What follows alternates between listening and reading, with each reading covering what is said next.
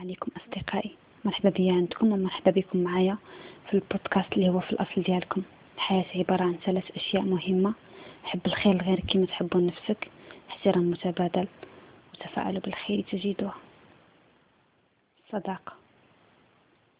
كما يقول المثل الصديق والرفيق قبل الطريق. تعد الصداقة من أجمل العلاقات الإنسانية وأكثرها أهمية في حياتنا. هي خليط من المشاعر المتبادلة بين أفراد المجتمع. هي ملاذ الإنسان عندما يشعر بالحزن. هي مصدر السعادة والمحبة الغير مشروطة. إن الصديق بشكل عام يعبر عن شخصية صديقه فإذا أراد شخص أن يعرف تفاصيل شخصيته عليه أن ينظر إلى صديقه.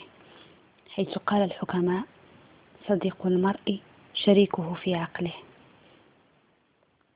الصداقة هي رابط قوي يفصل بين الأخلاق والفكر كما أن جميع الديانات السماوية تؤكد على أهمية الصداقة والعلاقات الإنسانية المبنية على أساس المحبة والصلاح لا المصلحة.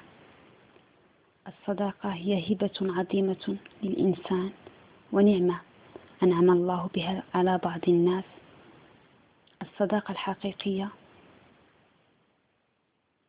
هي فعلا نعمة ومحظوظ من كان يمتلك تلك النعمة.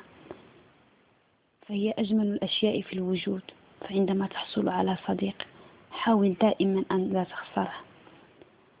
لكن هناك صداقات سيئة تنتهي بسرعة كانتهاء فقاعات الماء والصابون.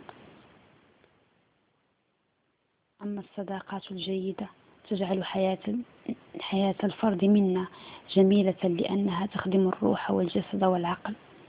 فعليا اكتساب الأصدقاء والعمل على المحافظة عليهم هو أمر مهم في حياتنا. وافتقاد الصداقات والعلاقات مع الناس يولد الاكتئاب المرض التوتر والكثير من المشاكل الصحية والنفسية. يجعلك تشعر بالوحدة. والجلوس منفردا في عقوبة جسمية ونفسية قاسية.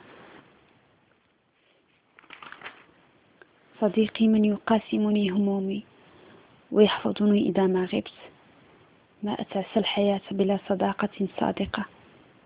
فأفضل ما يكون في هذه الحياة أن, يجد أن نجد صديقا وفيا وأن يكون هذا الصديق خير معين لك على مصاعب الحياة.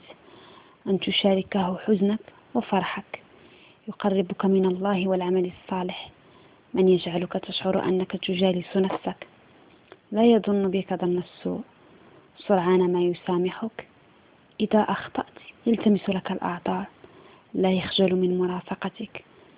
هو من يدعو لك في غيابك. أن تخبره شيئا دون خوف. لا يتكلف في محادثتك, ولا الحوار معك.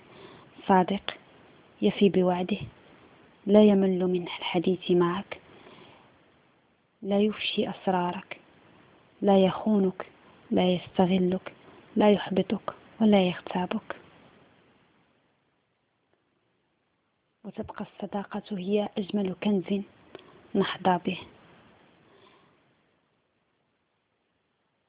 رسالة إلى جميعكم أصدقائي. هذا البودكاست هذا هذا البودكاست هو مكانكم. وأنا صديقتكم وصديقة من لا صديق له. كونوا بخير في أمان الله.